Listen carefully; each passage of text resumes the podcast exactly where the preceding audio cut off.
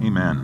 Uh, I love that prayer to have God speak to us through the audible voice of God through God's Word.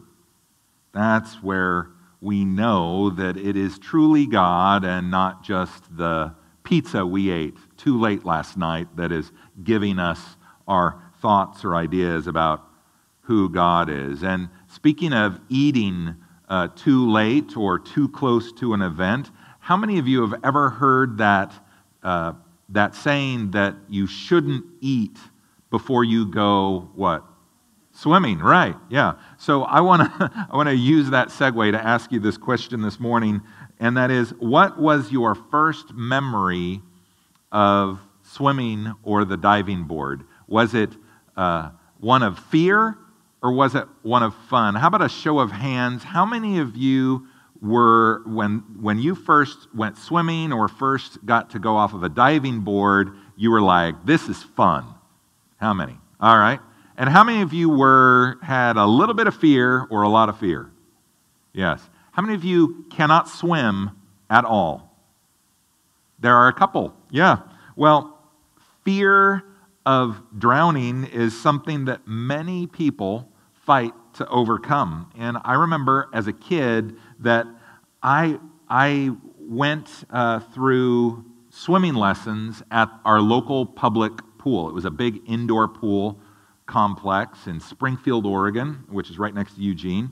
And they had little cards that my parents would sign me up for swimming lessons. And you would start up, uh, you would start as a guppy or a minnow, something like that, and then you moved up to be, I don't know, a, a, a seal or something like that. Then you became a dolphin. But to get from dolphin, which I, I got to dolphin, to get to dolphin to shark, which, I mean, as a young elementary school boy, being a shark is really the pinnacle.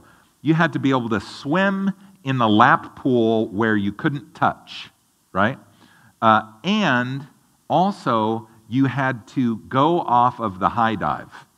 You know the high dive? Not the bouncy board, but it was the platform. It was at least 15 feet high, and, it, and you dove into the 12 foot diving pool. Well, it took quite a while. It took me two summers to graduate from dolphin to shark because the first summer I uh, wouldn't go into the pool where I couldn't touch. I didn't want to drown. And then the second summer, I, uh, I, I finally did it. And so all that was left was the 15 foot plunge to my death. That's right. And it took quite a while for me uh, during that summer. I could test up to shark anytime during that summer. Uh, and so finally, I talked myself into it. I climbed up the ladder all the way to the top. And then it's this big platform. Once you get to the top of the ladder, you've got to walk another six to eight feet to the edge of the platform. And so I walk out and I put my toes on the edge of the platform and I look down and I go, nope. And I turned around and I did the reverse climb of shame. Do you know that one? Maybe some of you have lived this. Maybe you have kids that got to the very top of the biggest water slide and they were like, nope, and then you're having to weave through the crowd and the line. Uh, in fact, the, the fear of drowning isn't just uh, reserved for swimming or diving.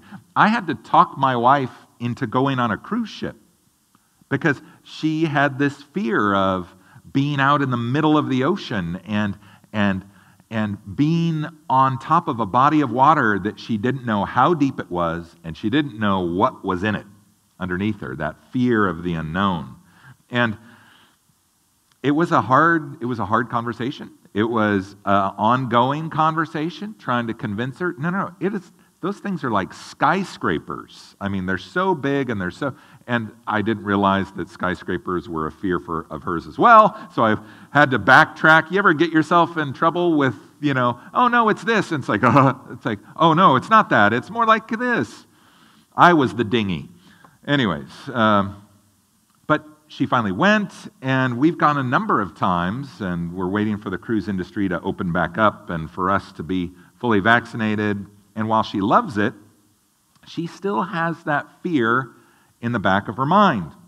Well, as we enter into our second week of our series leading us up to Easter, All Things New, I thought it would be good for us to look at what new life uh, looks like when we follow Jesus. Uh, last week we talked about new life, right?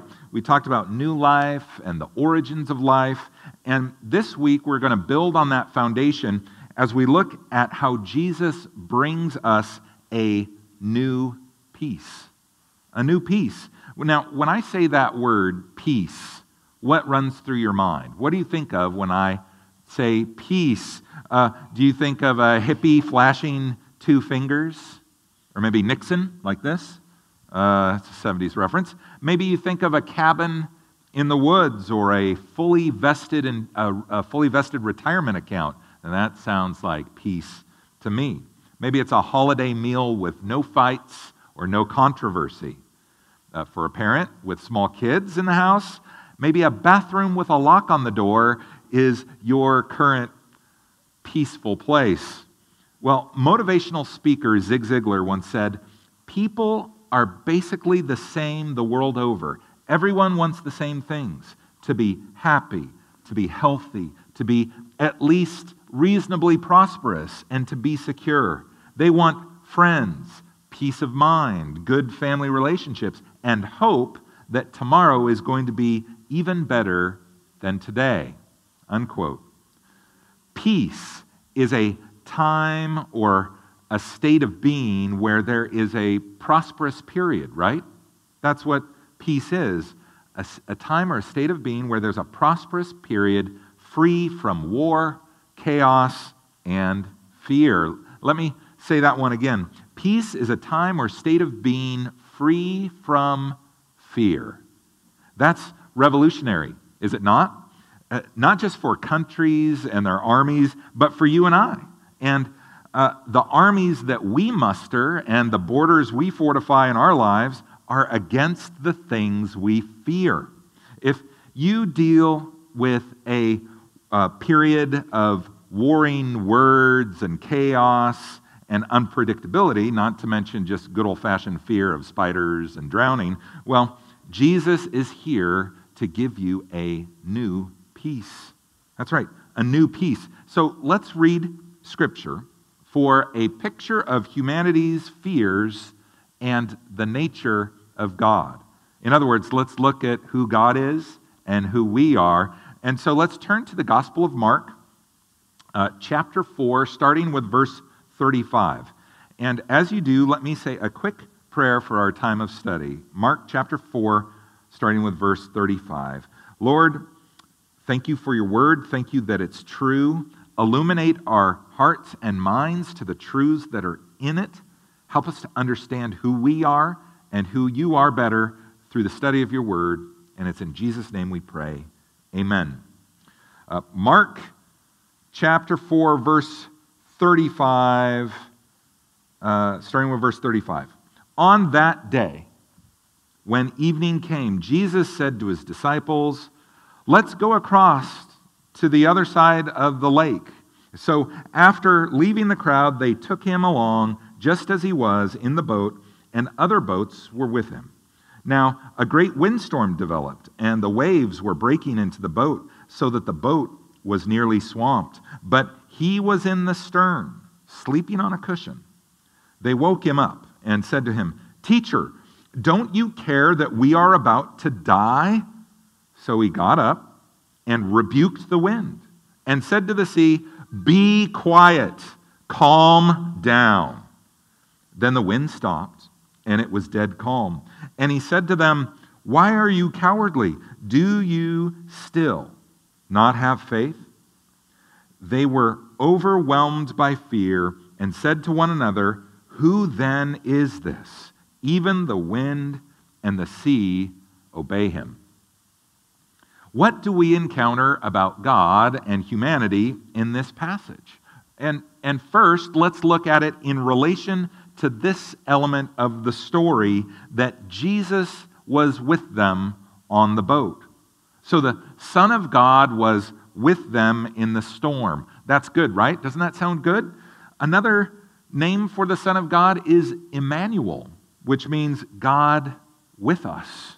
We talked about the Son of God taking on new life in human form in the baby Jesus in last week's message. But what do we encounter about humanity in this story?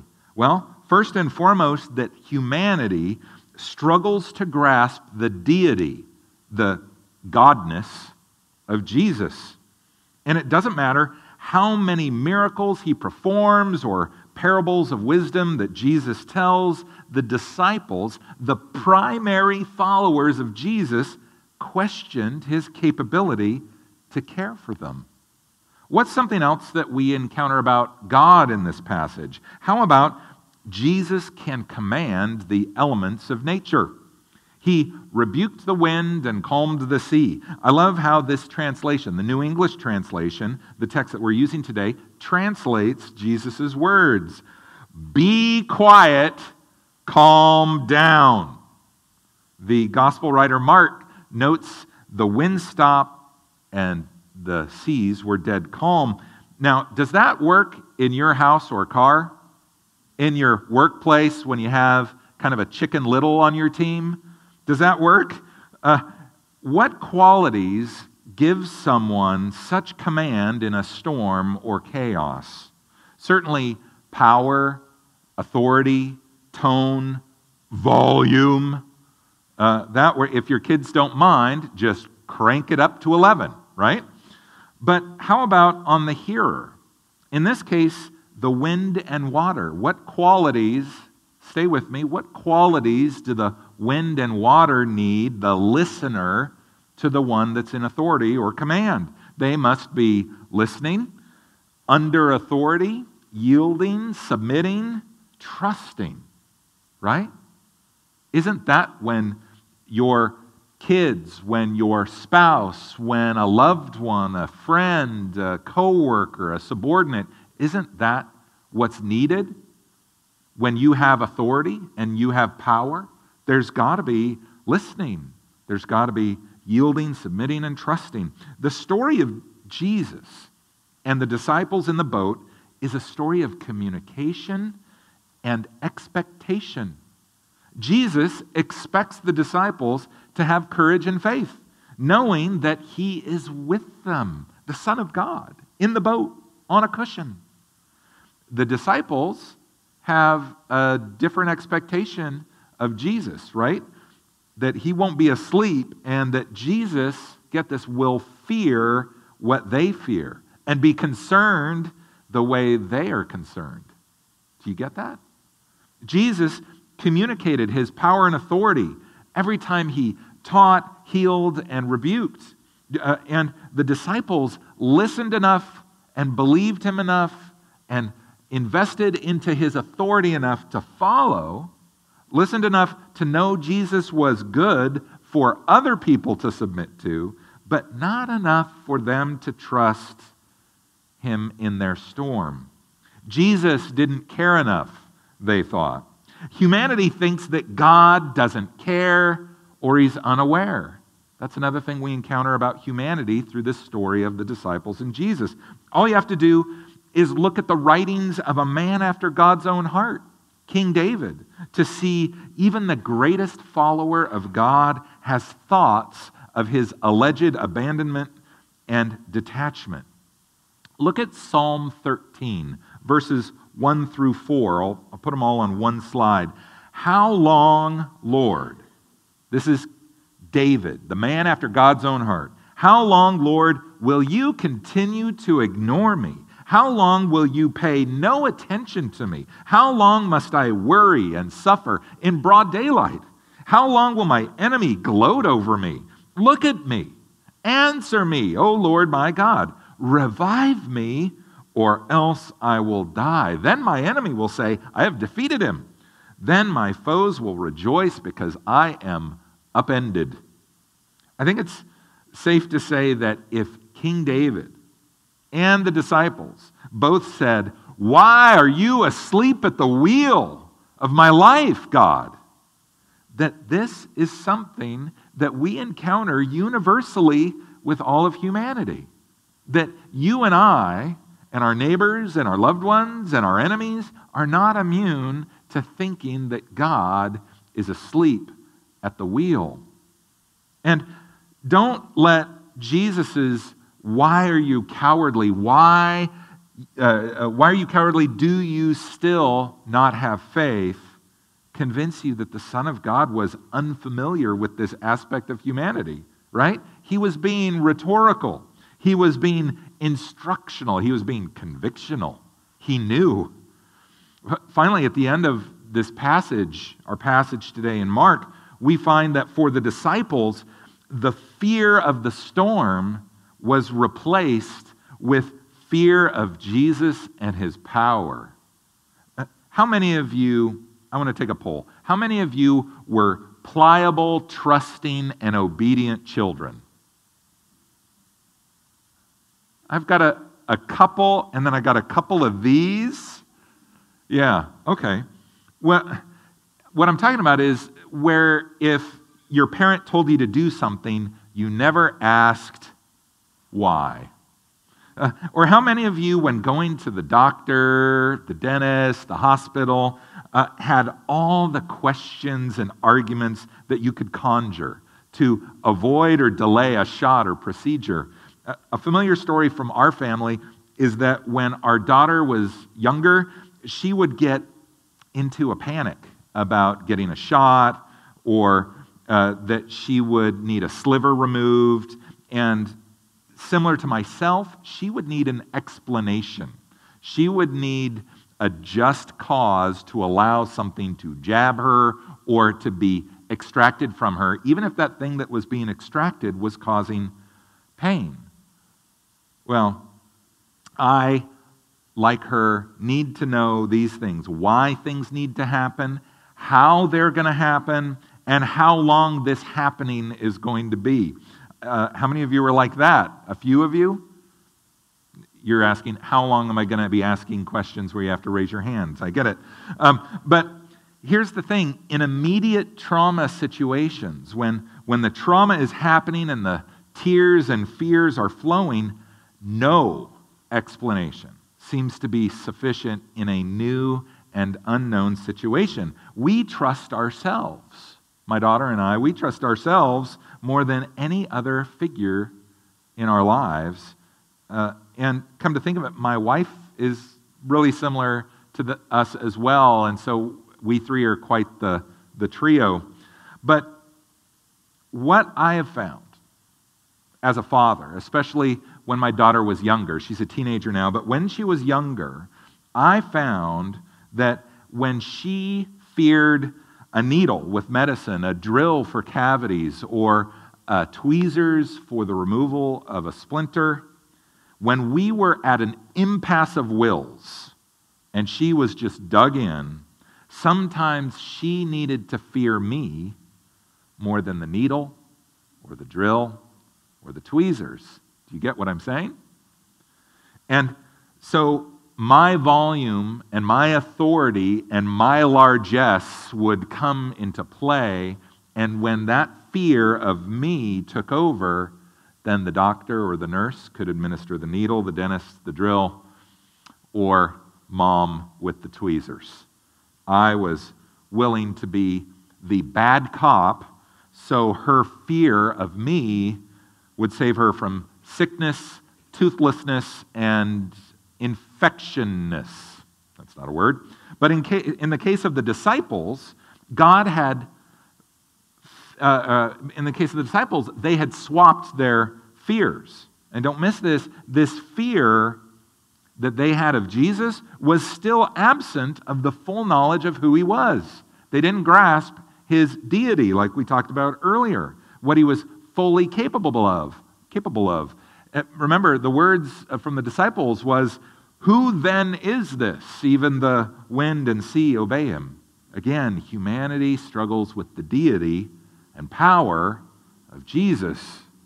So here's one more thing we encounter about uh, God in our scripture today, and that is that God's power is fearsome. It's fearsome. And yet, we as humans, we get cocky. We've got mega Doppler radar. We can see the storms coming and we can protect ourselves. One year ago, a tornado that ripped through our community showed us the power of the natural world and the sobering reality that we can't control it. We certainly can't see it coming in the dark, in the middle of night. And yet, God's power is more awesome than that. His mere voice and commands calms the wind and waters, which this allows us to make another statement from Scripture about God that God allows storms in our lives. Jesus, asleep in the back of the boat. How often do you feel a frustration with Jesus sleeping on the boat of your life? Have you ever felt that? Do you feel that now? As a pastor, I have oftentimes heard similar refrains, but no more so than this past year of this pandemic. Most of us, when we listen to the advice of the world, we often blame Satan for the storms in our lives, or we blame others. It's their fault that there are storms in our lives. And then we seek to go back to the normal of our lives, make our lives normal at any cost. Sometimes that means we avoid confrontations, right? We, ah, we just don't want to go there. Uh, but other times it means instead of avoidance, it's just constant complaint. Two sides of the same coin. In other words, we either run from the storms or complain to God that he's not paying attention or give Satan the credit for essentially having more power than the God that can just speak the storms to cease. Some of the reasons I think that God allows storms in our lives, if you just take this biblical, account, is to test and build our courage and faith while demonstrating the power of Jesus. That's what we see in this story, right? If you run from storms, if you're a runner and you run from storms, instead of looking to build your courage and your faith, God will have those same lessons in different forms waiting for you at the next place or the next relationship. Some of you and myself, we've lived it, right? Where that pop quiz that we run from, that storm that we run from, is in the next place. It's in the next relationship. God allows storms to help you and I lean and depend on others, to lean on the people of God and the people of God, the leaders of the people of God, all pointing to the one that we can lean on most, Jesus. Because here's the thing on this earth, especially in our country, with our pull ourselves up by our bootstraps individualism, when you don't follow leadership, who are you really following? You're following you, right? If you're not following someone else, you're following you. Does anyone know the term snowbird? Snowbird, the, the term, not the like the character that used to be on the was that what the, the bird was on, on the local news, snowbird?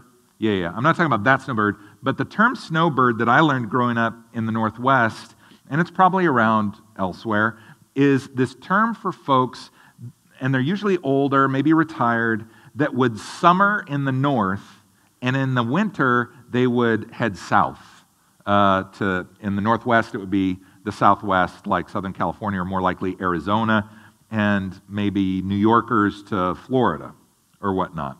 And not just to avoid the cold drizzle and the snow of the winters uh, or avoid the extreme heat of the summers in the Southwest, but to, to gain the glorious summers in the Northwest and the dry, temperate weather in the winter in the Southwest. And here's why I bring up this term of snowbird. Too often in our culture, especially here in the U.S., this behavior, this snowbird behavior, is commonplace for the average American in their relationships.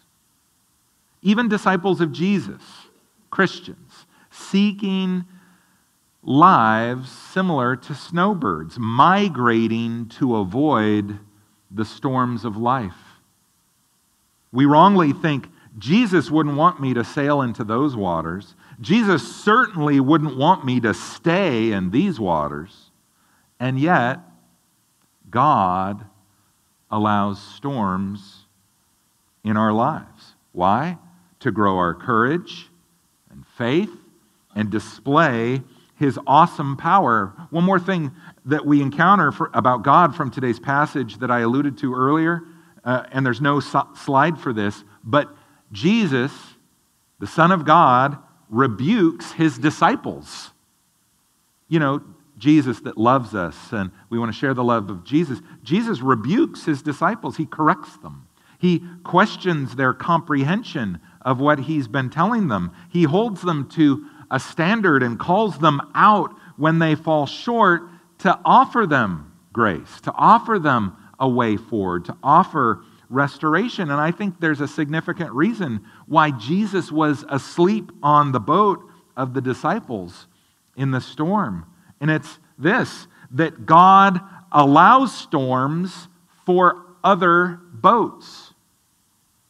Quote, other boats, unquote. Look at Mark 4, verse 36 again. It was the second verse of our passage today. So after leaving the crowd, they, the disciples, took him along just as he was in the boat, and other boats were with him. God allows storms, not just for you, but for others around you. Why? So they can see what it's like for someone that has Jesus when they don't. When you know Jesus and they don't. You see, the storm causes people to look around that are commiserating, that are in misery with other people in the same storm, and Jesus expects followers of him to react differently so that other boats see a difference in their lives, and it's not because of how good those people are. It's because of the trust and courage and faithfulness that we have in our Savior. But when we, as believers, hyperventilate just as much or more than a non believer during the storms of life, Jesus asks you and me why are you cowardly? Do you still not have faith? After all of these Sundays that you've attended church, after all of the memory verses from Awana and church camps and, and small group meetings and, and daily text messages with the verse of the day, this was not this event with Jesus and the disciples in the boat. This was not some come to the pastor's office, private meeting with the disciples, but a challenge in front of other boats.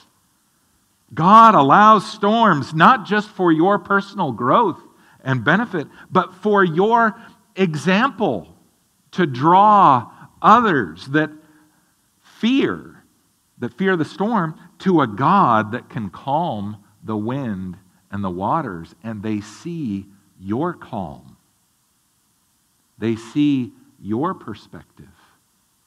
And again, not because you are anything special, but because of the special one that resides in you, that is not asleep at the wheel, but that can calm the waters just with his mere words or voice. Okay, at least one of you, at least one of you, either here or at home, has thought this at some time over the past few minutes Pastor, what does this have to do with new peace?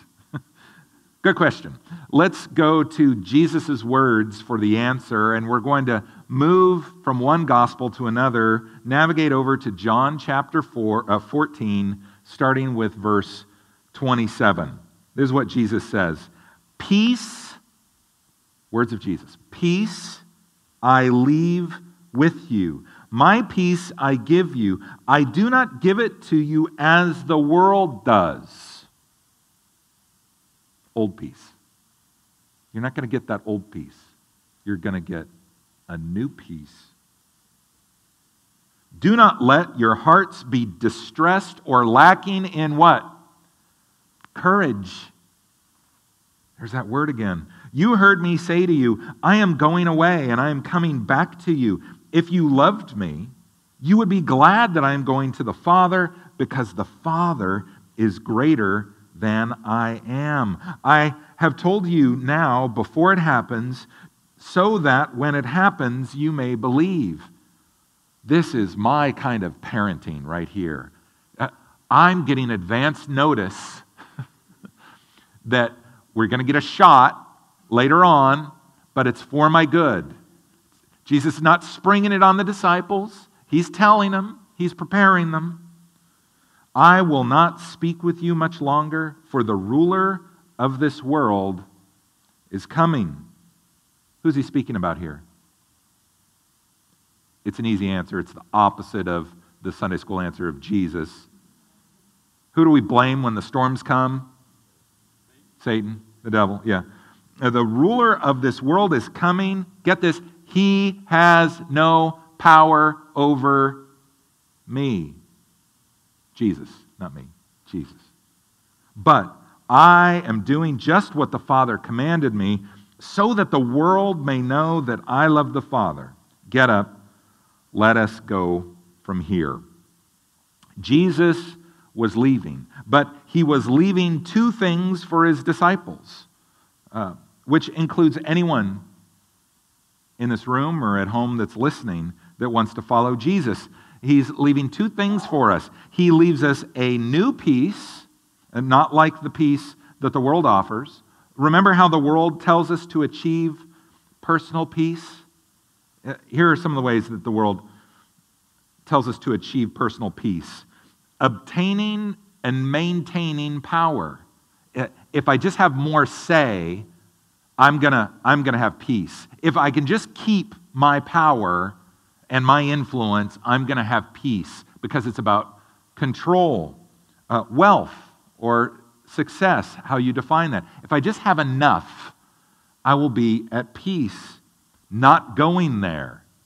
You know, avoiding the storms, avoiding the conversations, avoiding the awkwardness. Uh, that's going to keep the that's going to keep the peace. And frankly, just more globally, avoiding all, every, and all storms. But Jesus offers us a new peace, and that allows us to do all things. This new peace allows us to do all things through Christ, who strengthen, strengthens us. All things. Not all the things we want to do, but it allows us to do all the storms.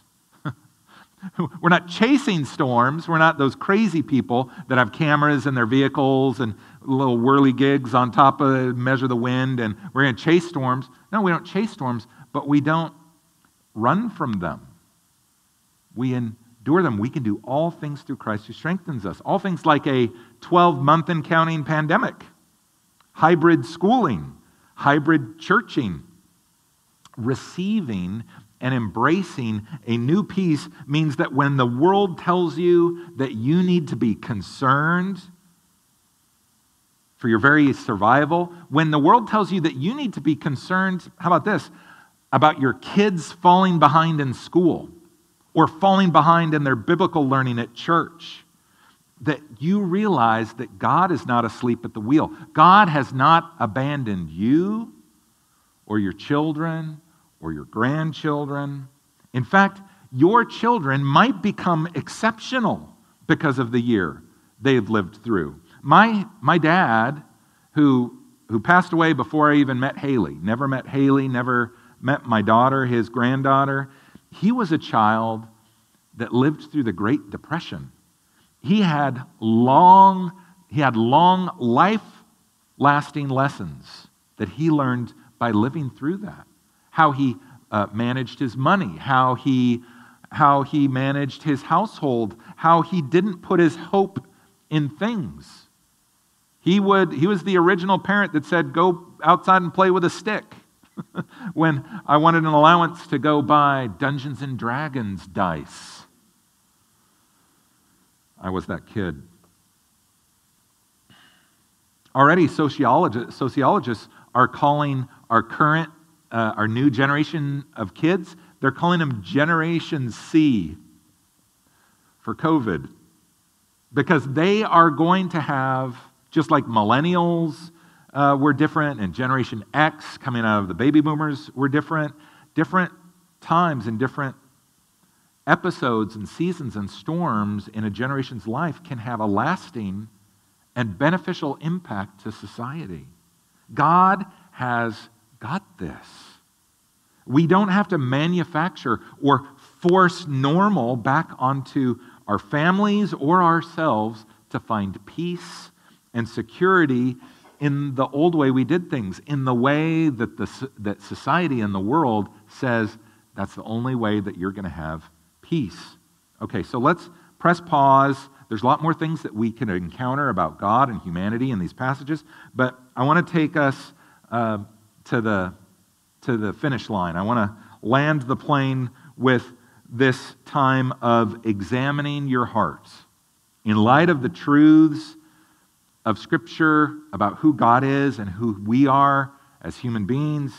Here are four questions that I want us to consider, along with any other area in your life that the Holy Spirit is challenging you with this morning. First, which do you fear more, the storm or God's power? Which do you fear more, the storm or God's power? The storm is ever present, right? When the winds start howling and the water's beating down, when the waves are lapping over into the boat and the pump doesn't work, that is just so front of mind and so enveloping, all consuming, that it can be hard to remember that God is more powerful than the storm, that God is more fearsome than the storm, and that God allows storms. Why? For our courage and our faith. Which do you fear more, the storm or his power? How about this question, this statement in question? The storm obeys Jesus. Do you? These are, these are more painful than a shot or a drill or tweezers. I gotta, I gotta get to something better. Um, the storm obeys Jesus. Do you? And then, how aware are you There we go. How aware are you of the presence of God in your life? That if you follow Jesus, his spirit dwells within you. We're not talking about Jesus on a cushion in a boat or Jesus went away to a solitary place and left us all alone until he comes back, but that we have the Spirit of Jesus, the Spirit of God, the Holy Spirit dwelling inside of us if we have given our lives to follow the Son of God. How aware are you of that? If we're aware of it, doesn't it make sense that the storms of life become less oppression and more elevation? That we look beyond the water that's lapping around our feet inside the boat and we start looking out at the other boats encouraging them, talking them through it, saying, Yes, storm, but Jesus. And then lastly, do you want the peace of the world or the new peace of Jesus? The peace of the world is very intoxicating success, power, wealth, knowledge, um, the peace of niceness because we're just not going to go there, avoiding storms and being snowbirds, that peace is very alluring. And yet, the new peace that Jesus offers us is so much more. It's so much better. King David cried out to God because he thought God was asleep at the wheel in the first uh, four verses of, of Psalm 13. That psalm is only six verses long. We read the first four. Let's read the last two verses, verses five and six. It's a fitting end uh, to this message. Remember all the complaint, where are you? Uh, you know, say something. This is how David comes to the end of himself and looks back to a fearsome and awesome God. But I trust in your faithfulness. May I rejoice because of your deliverance. I will sing praises to the Lord when he vindicates me. That's a pretty good response, except for he's going to hold off the singing of praises until his vindication. He's still human after all. Uh, you and I and the rest of humanity, um, we, when we seek the world's peace, what we're basically saying is, what we're basically doing is, we're becoming our own God. Trying to manufacture outcomes, protecting the borders of our lives, and avoiding storms at all costs, all the while shaking our fists at God for not bending to our will for blue skies.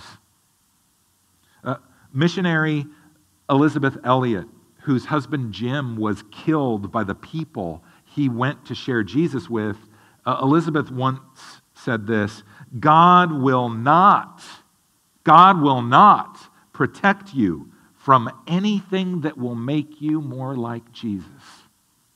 Wow. God will not protect you from anything that will make you more like Jesus.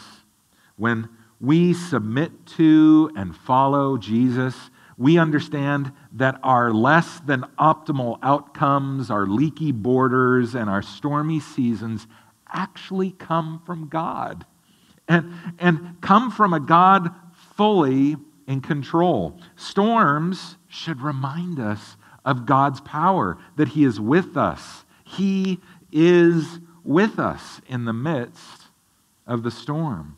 And then that's when we can echo David and say, I trust in your faithfulness. I rejoice in your deliverance, either now or in the not yet. And so we sing.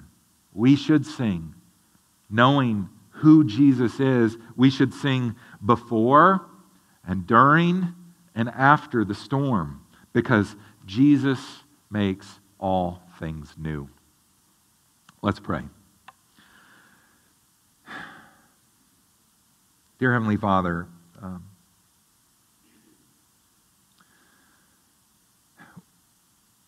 we become so blinded. We become so distracted. This is a confession, Father. We become so blinded and so distracted and so dim witted about who we are. We think we're the greatest. Or we think, at least, maybe we're not the greatest yet, but we can become the greatest. And that we can become godlike, where we can manufacture a perfect peace, where we can migrate from places and situations and relationships, just avoiding the storms. But Father, we ask you this morning, we ask you to open our eyes and our hearts to the truths that you allow storms, both to test and build our courage and our faith, but also you create the storms to upset the world's plans, the ruler of this world's plans, to intoxicate us into a false peace. So, Father, as followers of Jesus, those of us that are intently seeking to follow you. Father, thank you for your forgiveness. Thank you for your grace. Thank you for loving us enough to convict us and rebuke us in the boat, in this, after you've calmed the storm, after you've heard our cries. But Father, help us to face the next storm. If we've been a coward in the last, help us to face the next storm with courage and faith. And help us to be an example for those that don't know you and don't follow you, for the other boats. Help us to be that example, not because of how great we are and how we've graduated into this new area and new league of spiritual maturity, but help us to be an example of a broken human that trusts in an all powerful and all loving God. Father, help us to say some of the most powerful words that help us stay in the storm, that help us uh, uh, avoid running from storms, especially in relationships. Help us to say, I'm sorry. And also help us to say, I forgive you. Father, we love you. Thank you for your word. Continue to help it germinate and sprout new life and new peace in us today and this week. And we ask these things as we, as we begin to praise you through song. In Jesus' name, amen.